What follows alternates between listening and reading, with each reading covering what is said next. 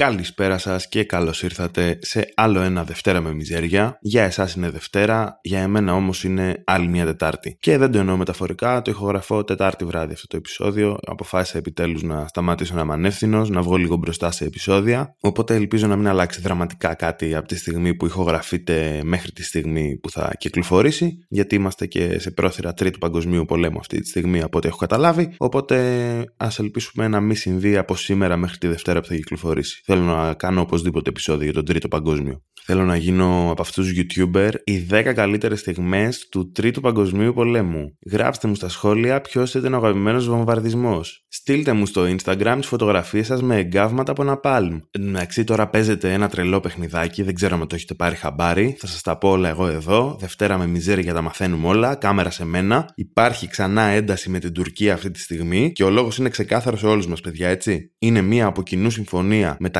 Μητσοτάκη και Ερντογάν, έτσι ώστε δύο αποτυχημένες κυβερνήσεις που τις μισεί ο λαός τους να φέρουν ξανά στο προσκήνιο εθνικιστικά ζητήματα και με αυτό το πρόσχημα πάντα οι ακροδεξιές κυβερνήσεις παραμένουν στην εξουσία. Εγώ τους ξεσκέπασα όμως μόλις τώρα, οπότε δεν θα πέσετε θύματα, θέλω να πιστεύω, αυτής της ε, φρικτής συνωμοσίας. You're welcome. Κάνω ό,τι μπορώ, όπως βλέπετε, να επιτελώ και κοινωνικό έργο εδώ πέρα. Όχι μόνο να λέμε μαλακίες και να περνάμε καλά όσο πλένουμε πιάτα. Μου συνέβη, παιδιά, κάτι της προάλλη ήταν λίγο περίεργη εμπειρία. Είχα πάρει ένα νυχτερινό λεωφορείο, ξέρω εγώ, ήταν 3 η ώρα 4 το βράδυ. Παίρνω λεωφορείο να γυρίσω σπίτι και μπαίνω μέσα και μέσα στο χαμό ξεχωρίζω ένα ζευγάρι Γάλλων, τουρίστες, και τους είχαν πάρει από δίπλα, ξέρω εγώ, μες στο λεωφορείο δύο δικοί μας ε, τζιμάνια να πούμε, του δρόμου, αλάνια, σαν τύποι από Θεσσαλονίκη που κάνουν drill ήταν ντυμένοι και σου είχαν πιάσει την μπάρλα, ρε παιδί μου. Τα παιδιά από Γαλλία ήταν εξέ αγαθιάριδες τουρίστες, ενθουσιασμένοι που γνωρίζουν τους locals και κάνουν authentic διακοπές. Ε, δεν είμαστε κλασικοί τουρίστες, μόνο Ακρόπολη και Μουζάκα. Ερχόμαστε εδώ, αναμειγνιόμαστε με τους ντόπιους και ζούμε την απόλυτα αυθεντική ελληνική εμπειρία ο απολύτως λάθος τρόπος να συμπεριφερθείς στην Ελλάδα. Παιδιά, εδώ είναι Βαλκάνια. Δεν ξέρω αν το έχετε καταλάβει. Authentic διακοπές σημαίνει μαχαίρωμα σε κάποιο στενό και φέρμα. Και που λέτε, άραζε εκεί πέρα και έβλεπα να εκτελήσετε μπροστά μου αυτό εδώ το σκηνικό. Μιλούσαν απλά τα παιδιά, είχαν μια κουβέντα και κάποια στιγμή γυρνάει ο ένας από τους ε, δικούς μας. Τώρα είναι 4 ώρες το βράδυ, έτσι. Και τους λέει, Παιδιά, θέλετε να πάμε από εκεί μια βόλτα; Και του λένε, Πού εννοείς; Και λέει, Ξεχάσετε που δουλεύει ο Μαν και δείχνει τον φίλο του. Και λένε, Πού; Και τους λέει, they στο ζαχαροπλαστείο. Και τρελαίνονται, παιδιά. Λένε, Θα πάμε στο ζαχαροπλαστείο 4 η ώρα το βράδυ να το δούμε, να φάμε γλυκά. Και λέω, παιδιά, βλέπω μπροστά μου να εκτυλίσσεται το Χάνσελ και Γκρέτελ με ενήλικες. Οι τύποι παρασύρθηκαν με δόλωμα σοκολατάκια, ρε φίλε. Δηλαδή ήταν 25-30 χρονών, ξέρω εγώ, και παρασύρθηκαν με αυτό εδώ το πράγμα. Και λέω, OK, okay, εγώ οφείλω να κάνω κάτι αυτή τη στιγμή. Δηλαδή, βλέπω να εκτυλίσσεται ένα έγκλημα μπροστά μου και μπορώ να το αποτρέψω. Μπορώ να του πω, παιδιά, θα έλεγα καλύτερα να μην πάτε 4 ώρα το βράδυ στο ζαχαροπλαστείο που δουλεύει ένας άγνωστος στο κέντρο της Αθήνας. Αλλά μετά το σκέφτηκα, λέω δεν είπα τίποτα, γιατί αυτοί οι καριόληδες παιδιά είναι ο λόγος που πληρώνουμε 400 ευρώ νοίκι για ένα στούντιο στην πλατεία Βικτωρίας, ξέρω εγώ. Τα Πατήσια είναι πιο ακριβά από το Λονδίνο πλέον. Να πάνε να γαμηθούν, τους αξίζει ότι παθαίνουν. Επειδή όμως παιδιά ζεσταίνουμε πάλι γάματα, η κλιματική αλλαγή μας έχει καταστρέψει και πρέπει να έχω κλειστό το air condition, πάμε γρήγορα στο beer review να δροσιστώ. Σήμερα λοιπόν πίνουμε την The Explorer Stardust IPA, η οποία είναι μια συνεργασία ζυθοποιίας ποινιού και Blame the Sun. Η ζυθοποιία ποινιού είναι μια ζυθοποιία την οποία δεν έχω ξαναδοκιμάσει κάτι από αυτούς. Blame the Sun έχω ξαναδοκιμάσει την ε, Beach Body, νομίζω λέγεται Tropical IPA. Ε, είπα να πάρω μια μπύρα που δεν την έχω ξαναπιεί, που δεν έχω ιδέα γενικά για τις εταιρείες που την έχουν βγάλει, για να δοκιμάσουμε κάτι καινούριο. Και επίσης ήταν αρκετά φθηνή και επειδή είναι δύσκολη καιρή, είπα να το παίξω λίγο μπάλα έτσι αυτόν τον καιρό. Είναι στα 6% αλκοόλ, είναι μια New England IPA, δηλαδή περιμένουμε κάτι πιο tropical και φρουτόδες. Και η αλήθεια είναι ότι το ψιλοβρίσκω, δηλαδή και στο άρωμα μου βγάζει αρκετά κάτι σε φρούτο, κάτι σε κυτρικό, το οποίο μου αρέσει, στη γεύση μου βγάζει μια ωραία πικράδα ισορροπημένη όμως με γλύκα, μου βγάζει τις γεύσεις που μου λέει, ωστόσο το πρόβλημα που έχω, σε εισαγωγικά γιατί σε μερικούς αρέσει, είναι ότι είναι λίγο ελαφριά, δηλαδή έρχεται και φεύγει η γεύση της, δεν είναι μια γεύση που σου μένει πάρα πολύ. Αυτό την κάνει καλή βέβαια για καλοκαιράκι, δηλαδή είναι πολύ πολύ ευχάριστη, πικρή, πολύ δροσιστική. Για την τιμή της νομίζω ότι είναι και γαμό μπύρε βασικά. Θα την ξαναέπεινα άνετα πιστεύω. Ειδικά σε αυτή την τιμή που έχει. Νομίζω ότι εγώ την πήρα 3,30 οπότε αυτό σημαίνει ότι μπορείτε να βρείτε λογικά από 3 μέχρι 4 ευρώ σε κάβες και τέτοια. Επίσης πολύ ωραία ετικέτα. Ε, γενικά το έχω ξαναπεί ότι έχει ανέβει πολύ το level σε ετικέτες σε ελληνικές μπύρες. Και επίσης πάρα πολύ ωραία πικράδα και ωραίο ανθρακικό. Δηλαδή την πίνεις και λες: OK, ήρθε καλοκαίρι, είμαι δυστυχισμένος, αλλά τουλάχιστον έχω αυτό το μπυράκι να περάσω για λίγο καλά. Την άνοιξα και την έχω εξαφανίσει μέσα σε ένα λεπτό, την έχω πιει σχεδόν όλη. Πολύ απολαυστική μπύρα. Δεν έχω να πω πολλά, είναι η αλήθεια. Είναι απλή, δεν είναι αυτό που λέμε ρε παιδί μου, κόμπλεξ, ότι πίνεις και συνέχεια σου βγάζει κάτι άλλο. Είναι αυτό που μου αρέσει να λέω, does what it says on the tin. Δηλαδή είναι μια απλή New England IPA, χωρίς πολλά level, το οποίο αντικατοπτρίζεται στην τιμή βέβαια και ό,τι πληρώνεις παίρνεις, το έχουμε ξαναπεί. Αυτό δεν σημαίνει βέβαια ότι μια πιο φθηνή μπύρα δεν μπορεί να είναι πολύ καλή και πολύ απολαυστική. Και αυτή είναι μια τέτοια περίπτωση, πιστεύω. Θέλω σήμερα να μιλήσω πολύ λίγο, πολύ επιγραμματικά για το IBU, τις πικρικές μονάδες που λέμε και για την πίκρα γενικά στην πύρα. Για να σας ξεβλαχέψω και σε αυτό, γιατί είναι νομίζω το πιο συνηθισμένο πράγμα που ακούω να λένε άτομα τα οποία δεν έχουν πολύ πιει μπύρα. Δηλαδή σου λένε, OK, διάλεξε μου μια μπύρα, αλλά δεν θέλω να είναι πικρή. Αυτό γιατί γίνεται, πιστεύω. Πιστεύω ότι έχουμε μάθει ότι η μπύρα είναι πικρή και όντως είναι πικρή γιατί μπαίνει μέσα λυκίσκος και μάλιστα μπαίνει με σκοπό να την πικρίσει. Το θέμα είναι ότι οι μπύρες που έχουμε έχουμε συνηθίσει να πίνουμε, η ευρεία κατανάλωσης δηλαδή, αθηναϊκή ζηθοποιία, εσένα κοιτάω, οι μπύρες που έχουμε συνηθίσει να πίνουμε έχουν μια πίκρα, η οποία όμως είναι πίκρα από χρησιμοποιημένο μπουγαδόνερο. Και μάλιστα είναι μπουγαδόνερο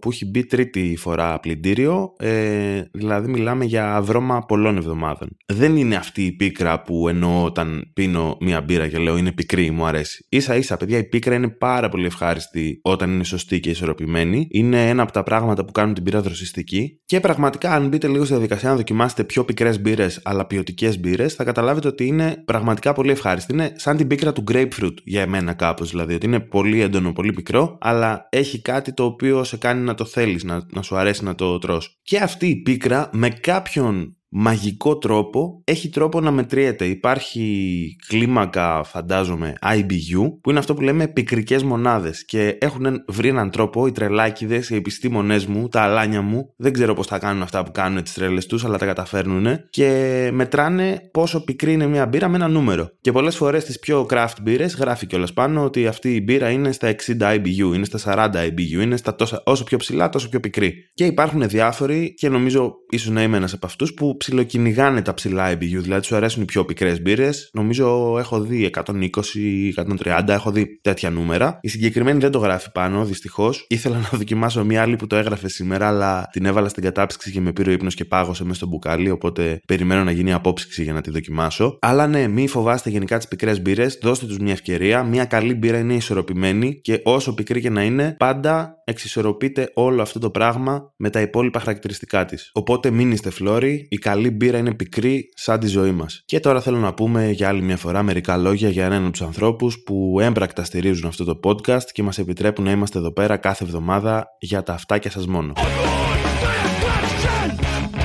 Προφυλακτικά ECOFAC. Τα πρώτα πλενόμενα, επαναχρησιμοποιούμενα, οικολογικά προφυλακτικά. Τα προφυλακτικά ECOFAC είναι τα πρώτα υφασμάτινα προφυλακτικά της αγοράς. Χαρίζουν στιγμές απόλαυσης με το σύντροφό σας, χωρίς ταυτόχρονα να επιβαρύνουν το περιβάλλον ή την οικολογική σας συνείδηση. Για πρώτη φορά έχετε τη δυνατότητα να γαμίσετε όποιο θέλετε, χωρίς να γαμίσετε τον πλανήτη. Κατασκευάζονται 100% από συνθετικό ύφασμα, οπότε είναι και vegan και gluten free. Η τραχιά και στεγνή τους υφή εγγυάται πολλές ώρες απόλαυσης ξανά και ξανά. Η γη είναι η μητέρα μας και κανένας δεν θέλει να γάμισει τη μητέρα του. Τα προφυλακτικά ECOFAC δεν προστατεύουν από ανεπιθύμητες εγκυμοσύνες και σεξουαλικώς μεταδιδόμενα νοσήματα. Θέλω να ξεκινήσω το σημερινό μας κύριο θέμα με κάτι διαφορετικό, μία αφήγηση ενός χρήστη του Facebook. Χθες βράδυ πήγα μία παραγγελία κοντά στο μαγαζί. Ένας παππούλης πάνω από 80, ίσως και 90, με τη μασκούλα του το μπαστούνάκι του, του δίνω το φαγητό του το οποίο κόστιζε 13.30. Μου έδωσε ακριβώς αυτό που βλέπετε στη φωτό. Ρέστα δεν ήθελε. Με κέρασε και σοκολατάκι. Στη φωτογραφία εδώ παρένθεση του έχει δώσει 15 ευρώ. Του είπα πως είναι πολύ καλός και πως είναι το πιο ωραίο φιλοδόρημα που πήρα εδώ και 1,5 χρόνο. Και τότε ο παππούς μου είπε «Είναι το λιγότερο αγόρι μου που μπορώ να κάνω μπροστά σε αυτό που κάνετε εσείς». Αφού τον ευχαρίστησα ξανά, Έφυγα για επόμενες διανομές. Επόμενη στάση στα 5 χιλιόμετρα περίπου από το μαγαζί. Μια κοπελίτσα με ένα σκυλάκι. Παραγγελία μέσω e-food. Πληρωμένη. Αφού της έδωσα την παραγγελία της και χάιδεψα λίγο το άτακτο σκυλάκι της, μου είπε πως είναι άτακτο γιατί ήρθε το φαΐ του. Μία μερίδα γύρω. Έφυγα. Δεν μου άφησε ούτε σεντ. Δεν με ενδιαφέρει ούτε το λέω σαν παράπονο. Απλά να τονίσω μία διαφορά ανάμεσα σε δύο διαφορετικές γενναίες. Ένας άνθρωπος που έζησε πολλά. Φτώχεια, πείνα, κατοχή, πόλεμο, χούντα και ξέρω εγώ τι άλλο, θεωρεί μεγάλο πράγμα που κάποιος γυρνάει μέσα στη νύχτα και στο κρύο για να του πάει να φάει. Σε σέβεται σαν άνθρωπο για αυτό που κάνεις. Από την άλλη, μια νέα κοπέλα που θα διαθέσει 7-8 ευρώ για να φάει το σκυλάκι της, δίχως ίχνος εκτίμησης για τους ανθρώπους, που δεν εκτιμάει τίποτα και κανέναν, που θα παραγγείλει και μέσα στα χιόνια αφού το μαγαζί είναι ανοιχτό, όπως έκαναν πολλοί τις προάλλες με τη σφοδρή χιονόπτωση. Μπάει τάδε, δεν θα τον βγάλουμε τον φιλό στη σέντρα, δεν θα του κάνουμε τη χάρη. Αυτό που θα κάνουμε όμως είναι μία φράση προς φράση ανάλυση αυτής εδώ της ιστορίας, η οποία να σημειώσω πως προέρχεται από την σελίδα Ένα εκατομμύριο Έλληνες ενωμένοι σε μία ομάδα. Από το όνομα ήδη της σελίδας καταλαβαίνουμε πως πρόκειται για ένα ημομικτικό πανηγύρι βλακείας. Και αυτή η σελίδα επέλεξε να κάνει repost αυτήν εδώ την ιστορία. Πάμε όμως να την αναλύσουμε με, με φιλολογικό, αν θέλετε, ενδιαφέρον. Χθες βράδυ πήγα μία παραγγελία κοντά στο μαγαζί. Δηλαδή, μία εύκολη παραγγελία, σύντομο χρονικό διάστημα, η οποία δεν απαιτεί πολύ χρόνο και πολύ κόπο από τον αγαπητό Ντελιβέρα. Εκεί συναντάμε τον ήρωα της ιστορίας μας, αν θέλετε, τον Παπούλη, ο οποίος είναι 80 με 90 χρονών, με τη μασκούλα του, υποταγή στο σύστημα. Αυτό είναι το, το subtext. Σας διαβάζω το text και σας δίνω το subtext. Το μπαστούνάκι του, ταλαιπωρημένος από τη ζωή, τόσα χρόνια εργασίας, ποιος ξέρει τι έκανε άραγε στη ζωή του, και του δίνω το φαγητό το οποίο κόστιζε 13,30. Αρχικά ο τύπος έχει κάνει παραγγελία 13,30. Δεν του λείπουν τα φράγκα εδώ που τα λέμε έτσι. Πόσο τρώνε οι παππούδες, παιδιά, τρώνε τόσο πολύ. Είναι με το ένα το πόδι στον τάφο, τι χρειάζονται την ενέργεια. Τέλος πάντων, το προσπερνάμε. Κρατάμε την ηλικία όμως, 80 με 90 χρονών. Και ο παππούς του δίνει 15 ευρώ και ένα σοκολατάκι. Και του λέει κράτα τα ρέστα. Δηλαδή το tip με πρόχειρα μαθηματικά ανέρχεται στο 1 ευρώ και 70 cents μαζί με ένα σοκολατάκι. Σοκολατάκι, παιδιά, θα το καβάτζω από καμία γυάλα σε κάνα ιατρείο ο παππούς. Το 1,70 είναι ένα πολύ καλό tip, θα σκεφτόταν κάποιος. Ωστόσο, εγώ επειδή παιδιά είμαι Ευρωπαίος, έχω κάνει Αγγλία, είμαι κοσμογυρισμένος, το tip, παιδιά, είναι 10 με 15% της παραγγελίας συνήθως. Οπότε είναι ένα κανονικό tip το 1,70 για 13 ευρώ παραγγελία. Έτσι. Και εγώ, άμα κάνω παραγγελία 20 ευρώ, ας πούμε, θεωρώ ότι 1,5 ευρώ 2 είναι ένα OK tip. Και κάπου τόσο θα δώσω αν τα έχω εκείνη την περίοδο. Γιατί, παιδιά, για εμένα και για όλους τους ανθρώπους της ηλικίας μας, πιστεύω, τους νεότερους, ο μήνας οικονομικά δεν είναι κάτι φιξαρισμένο. Ένα μήνα έχεις, τον άλλο μήνα σίγουρα δεν έχεις. Πάμε παρακάτω. Του είπα πως είναι πολύ καλός και πως είναι το πιο ωραίο φιλοδόρημα που πήρα εδώ και 1,5 χρόνο. Εκτίμησε ο κύριος ε, Ντιλιβερά στην πράξη του παππούλη και πολύ καλά έκανε. Είναι όντως ένα καλό tip και το σοκολατάκι έτσι κάτι έξτρα. Ορίστε φίλε μου, εκτιμώ αυτό που κάνεις. Μπράβο, μάγκας. Και τότε ο παππούς μου είπε: Έρχεται η Σοφία όμως τώρα. Γιατί Πήρες τα λεφτά, πήρες το σοκολατάκι, τώρα θα κάτσεις καριόλι να μ' ακούσεις κιόλας. Γιατί αυτό που έχω ανάγκη δεν είναι το φαΐ, είναι η παρέα. Είναι το λιγότερο αγόρι μου που μπορώ να κάνω μπροστά σε αυτό που κάνετε εσείς, λέει ο παππούς. Αυτό, παιδιά, είναι ξεκάθαρα μια φράση που ο τύπος την έβγαλε από τον κόλο του, ο Τιλιβερά.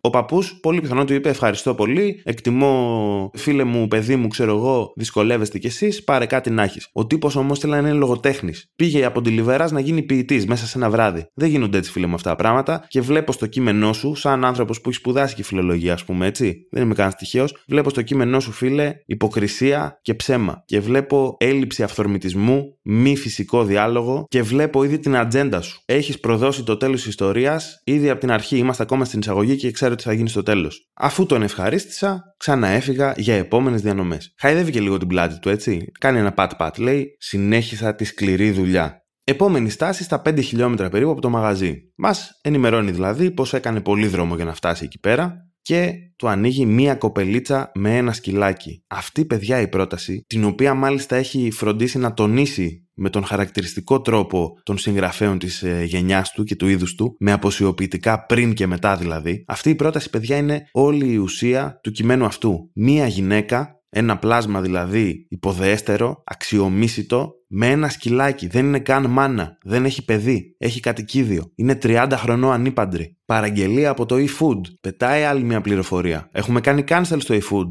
Εμείς οι κινηματικοί, οι βαθιά χωμένοι στην επανάσταση και στην αναρχία, δεν τρώμε από το eFood πλέον, παιδιά. Έχουμε κάνει cancel στο eFood. Πληρωμένη, λέει. Έχει πληρώσει ήδη, δηλαδή η ευκαιρία μου να μου πει κράτα τα ρέστα έχει χαθεί. Έχει, έχουν εξανεμιστεί ελπίδες μου για τύψη σήμερα. Και λέει, της δίνει την παραγγελία, χαϊδεύει και λίγο το άτακτο σκυλάκι της, μας κάνει ξανά τον εαυτό του αρεστό. Χαϊδεύω το σκυλάκι, είμαι φιλόζωος, αγαπάω τα ζώα. Όλη μου η μέρα είναι να σερβίρω ζώα σε ανθρώπους, αλλά αυτά που είναι γλυκούλικα τα αγαπάω. Και αυτό το δίνω σαν συγγραφέας, ότι φροντίζει τον εαυτό του μέσα από το κείμενο με πολύ μικρά hints να τον κάνει αρεστό. Δηλαδή, αν δεν ήμουν τόσο διαβασμένος παιδιά πάνω στην ε, διεθνή λογοτεχνία, θα με είχε πείθει και εμένα. Και η κοπέλα τον ενημερώνει πως είναι άτακτο το σκυλί γιατί ήρθε το φαΐ του. Δηλαδή, το φαΐ που ο Ντιλιβεράς κουβάλισε προορίζεται για σκυλί και όχι για άνθρωπο. Γιατί παίζει ρόλο. Εγώ γιατί δουλεύω; Δουλεύω για ένα σκύλο, δουλεύω για μία ανήπαντρη 30 χρονών, άτεκνη, στέρφα, ή δουλεύω για έναν παππού που πολέμησε στο αλβανικό μέτωπο; Γιατί γι' αυτόν αξίζει να δουλεύω. Αξίζει να με γαμάτα τα αφεντικά μου όλη μέρα. Για τους άλλους δεν αξίζει. Και έφυγα, λέει ο Ντιλιβεράς. Δεν μου άφησε ούτε σεντ.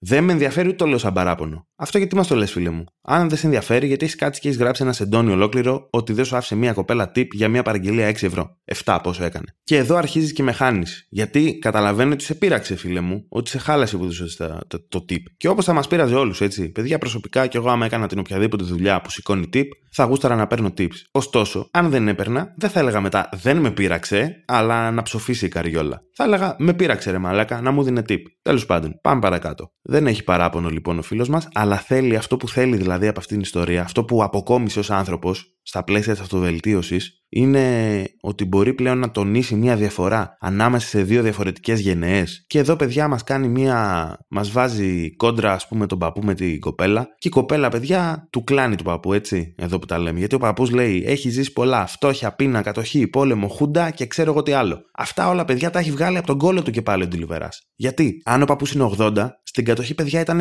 οριακά αγέννητος. Έτσι. Μπορεί να κάνω κάποιο λάθος στα μαθηματικά, αλλά νομίζω ότι τότε ήταν η συγκυρία αυτή. Αν ήταν 90 ο παππούς, ήταν παιδάκι. Δηλαδή η κατοχή για αυτόν δεν ήταν κάτι στην ουσία. Ήταν απλά μία φάση που, OK, okay, δύσκολα, θα περάσει. Δεν νομίζω να είναι κομμουνιστής, ξέρω εγώ από τότε, να περνούσε ζώρικα, ούτε να έχει κάποια ενεργό δράση, ας πούμε, στο να διώξουμε τους Γερμανούς. Έχει περάσει, λέει, φτώχεια και πείνα. Αυτό από πού προκύπτει; Το ότι οι γονείς του, ας πούμε, μπορεί να είναι δοσύλλογοι λαδέμποροι στη Χούντα, το αποκλείουμε και να έζησε τα καλύτερα του χρόνια εκείνη την περίοδο. Έχει ζήσει Χούντα. Γέρος είναι, φίλε. Χαίρεται που έζησε Χούντα. Ήθελε να ξαναζούμε Χούντα τώρα. Είμαι σίγουρος ότι ψήφισε Νέα Δημοκρατία. Και λέει θεωρεί μεγάλο πράγμα που κάποιος γυρνάει μέσα στη νύχτα και στο κρύο να του φέρει να φάει. Όλοι οι σοβαροί άνθρωποι το θεωρούν αυτό, φίλε μου Ντιλιβερά. Δεν έχει να κάνει με το ότι ο άλλος είναι κολόγερος, μπάσταρδος και σου έδωσε 15 ευρώ. Όποιος άνθρωπος είναι σοβαρός άνθρωπος στα μυαλά του, σέβεται την εργασία των άλλων ανθρώπων, αυτών που τον βοηθάνε στην καθημερινότητά του. Και πίστεψέ με, η γέρη δεν είναι αυτό το πράγμα. Πάμε όμως παρακάτω. Έχουμε την κοπέλα από εδώ, η οποία θα διαθέσει 7-8 ευρώ για να φάει το σκυλάκι της, χωρίς ίχνος εκτίμησης για τους ανθρώπους. Γιατί εννοεί ότι η εκτίμηση είναι το tip. Το ότι η κοπέλα, ας πούμε, πήρε να μοιραστεί μια μερίδα γύρω με το σκύλο της δεν παίζει σε σενάριο. Και να μην της περίσευε να σου δώσει tip.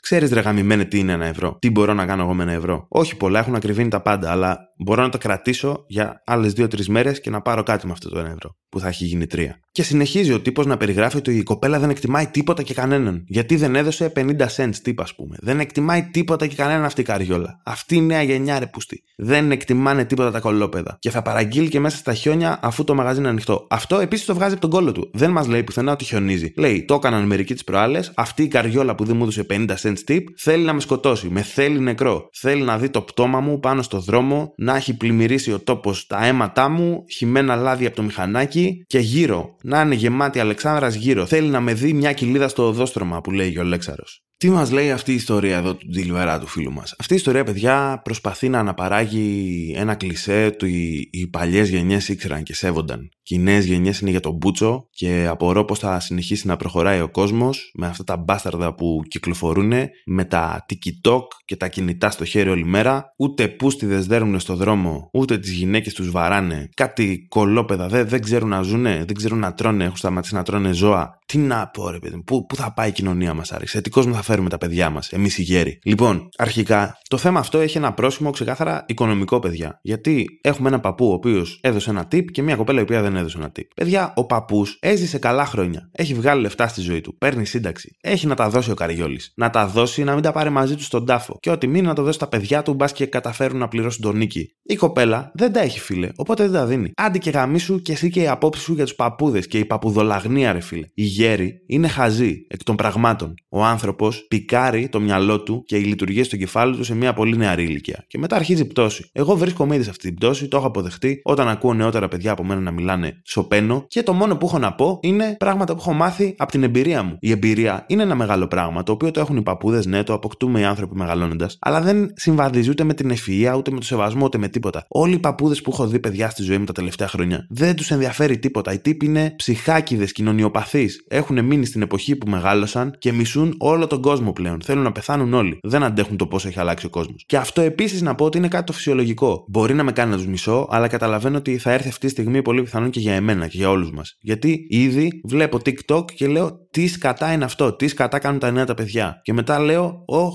γίνομαι ο πατέρας μου σιγά σιγά. Και τότε σκέφτομαι πολύ σοβαρά να αυτοτραυματιστώ. Αλλά είναι ο κύκλος της ζωής, παιδιά. Γεννιόμαστε, ωριμάζουμε, φτάνουμε στο peak μας και μετά, παιδιά, αρχίζει μια, μια φυσική αποσύνθεση όσο είμαστε ακόμα εν ζωή. Και αυτό είναι έτσι όπως πρέπει να λειτουργούν τα πράγματα. Κανένας δεν θέλει να είναι ο τύπος που είναι 70 χρονών και κάνει βιντεάκια στο TikTok για να παραμένει relevant. Αυτό είναι θλιβερό, παιδιά. Οι άνθρωποι πρέπει να ζουν όπως είναι η ηλικία τους. Αυτές οι μαλακίες ποτέ δεν είναι αργά και το ένα και το άλλο. Όχι, κάποιες στιγμές είναι αργά. Τι να κάνουμε. Άμα είσαι 70 χρονών, το μοναδικό πράγμα για το οποίο δεν είναι αργά είναι να πεθάνεις, φίλε. Έχεις καθυστερήσει ήδη 5 με 10 χρόνια. Λυπάμαι πολύ. Για να επανέλθουμε όμως, αυτό μπορεί να είναι φυσιολογική συμπεριφορά για ένα γέρο. Το να πει ότι δεν καταλαβαίνει τη νέα γενιά. Αυτό που δεν είναι φυσιολογικό είναι για την νεότερη γενιά, ας πούμε, να λατρεύει τους γέρους, ρε φίλε. Λες και είναι κάποια ανώτερη μορφή ευφυα. Από πού και ως πού. Οι τύποι μας έχουν καταστρέψει εδώ και τόσα χρόνια και γυρνάνε και λένε Δεν καταλαβαίνουν τα νέα τα παιδιά. Πού να μας καταλάβεις, ρε μαλάκα. Ζούμε την ίδια ζωή, ρε γαμημένε. Τι κοινό έχω εγώ με σένα, ρε μπάσταρδε. Στα 12 σου είχες δύο σπίτια στρωμένα και έπαιρνες νίκη από άλλα τρία, ρε καριόλι. Ο μισθός που έπαιρνες για ένα μήνα είναι το ετήσιο εισόδημά μου, ρε γαμημένε. Τι ακριβώς θες να καταλάβεις; Τι προσπαθείς να καταλάβεις; Δες memes, ρε μαλάκα. Άμα να καταλάβεις τη νέα γενιά, πρέπει να μελετήσεις τα memes και να δεις ότι όλοι θέλουν να πάρουν Xanax και μετά να αυτοκτονήσουν. Αυτή είναι η νέα γενιά και από εκεί την καταλαβαίνεις. Και αυτό είναι πράξη δικιά σου. Με τα χεράκια σου το έχεις κάνει, φίλε. Να πάει να γαμηθεί και ο Ντιλιβερά, να πάει να γαμηθεί και ο παππούς. Ελπίζω ο παππούς να έχει πεθάνει τώρα. Ο Ντιλιβερά, εντάξει, είναι εργάτης, είπε μία μαλακιά, είμαι διατεθειμένος να το συγχωρήσω, άμα ανασκευάσει. Θέλω όμως να κλείσω αυτό το section με κάτι που έγραψε ο Δημήτρης Λιαντίνης, ο οποίος Δημήτρη Λιαντίνης ε, δεν έχω να πω κάτι ιδιαίτερο γι' αυτό, δεν τον έχω μελετήσει πολύ σε βάθος. Είναι αρκετά αμφιλεγόμενος, ας πούμε, σαν προσωπικότητα και σαν ε, γράψιμο. Δεν το αναφέρω αυτό ως ε, λατρεία προς το πρόσωπό του, ας πούμε, κάτι τέτοιο. Απλά είναι κάτι το οποίο διάβασα σήμερα γιατί είναι τα 24 χρόνια από το θάνατό του σήμερα, την μέρα που το ηχογραφώ αυτό, και το είδα αποσταρισμένο και μου τέργεξε πάρα πολύ με το σημερινό θέμα. Είναι λοιπόν ένα απόσπασμα από το γράμμα γράμμα ας πούμε που άφησε για την κόρη του όταν αυτοκτόνησε. Και διαβάζω. Η τελευταία μου πράξη έχει το νόημα της διαμαρτύρησης για το κακό που ετοιμάζουμε εμείς οι ενήλικοι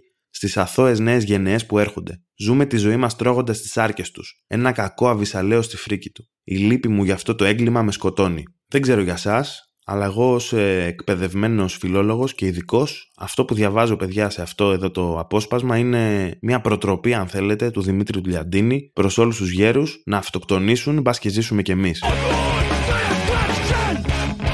Τι επεισόδιο ήταν αυτή ρε μαλάκι σήμερα; Πώ, σας ξεκίνησα με αφήγηση από facebook, έκλεισα με λιαντίνη. Τα γάμισα όλα σήμερα πραγματικά. Δηλαδή αυτό θα λένε οι μελλοντικές γενιές του ήταν πραγματική τέχνη, παιδιά. Δεν ήταν podcast. Έκανε τέχνη σήμερα ο Billy G. Λοιπόν, για κλείσιμο, θέλω να δοκιμάσουμε κάτι, να δούμε πώς θα πάει. Θέλω να σκεφτείτε και να μου στείλετε κάνα μηνυματάκι στο Instagram, στο Facebook, ξέρω εγώ που γουστάρετε, και να μου πείτε ιδανικές ε, συνθήκες για να περάσετε τον Τρίτο Παγκόσμιο Πόλεμο που έρχεται. Δηλαδή, εγώ το σκέφτομαι πολύ καθημερινά και σκέφτομαι, ας πούμε, τι θα ήθελα να τρώω, τι θα ήθελα να ακούω, με ποιους θα ήθελα να ράζω στο καταφύγιο. Με απασχολεί πολύ σαν σκέψη γιατί το βλέπω να έρχεται, δεν σκοπεύω να πολεμήσω. Θα είμαι από αυτούς που θα κράζουν οι ακροδεξιοί στη χώρα που θα επιλέξω να πάω ως πρόσφυγας και θα λένε γιατί δεν έμεινε στη χώρα του να πολεμήσει. Γιατί δεν έχουν επισκεφθεί ποτέ τη χώρα μου, παιδιά, και δεν ξέρουν πόσο κατά είναι. Αν το ξέρανε θα με καταλαβαίνανε, θα δείχναν λίγη κατανόηση. Αλλά ναι, σκεφτείτε και πείτε μου ιδανικό μπάνκερ, τοποθεσία, φαΐ και ποτό, τι θα θέλετε να έχετε και ιδανική παρέα. Και πώς θα περνάτε την ώρα σας που θα είστε κλεισμένοι 24 στο 24 ώρο για ένα μήνα μέχρι τελικά οι πυρηνικές βόμβες να καταφέρουν να τρυπήσουν μέχρι το σημείο που βρίσκεστε. Και και να αποχαιρετήσετε για πάντα αυτόν τον κόσμο. Είναι δύσκολη καιρή, παιδιά, το καταλαβαίνω. Μπορούμε όμως πάντα να ελπίζουμε και να σκέφτεστε συνέχεια ότι μια μέρα θα πεθάνουμε και θα ηρεμήσουμε από αυτή την κατάσταση. Οπότε είναι παροδικά όλα. Μην ανησυχείτε για τίποτα. Μέχρι την επόμενη εβδομάδα, σας φιλώ και τα ξαναλέμε τη Δευτέρα. Hey, εσύ, μ' ακούς; Ναι, ναι, ναι. Εσύ, σε σένα μιλάω. Ναι, ρε, σε σένα. Λοιπόν, το ήξερες ότι μπορείς πλέον να στηρίξεις και οικονομικά το Δευτέρα με μιζέρια βάζοντας κάτι της στο Buy Me a Coffee; Θα βρεις το link στην περιγραφή του επεισοδίου, πατάς πάνω και με πολύ πολύ εύκολο τρόπο μπορείς να μου δώσεις εμένα κάνα ψηλό να συνεχίσω να κάνω το podcast σαν άνθρωπος.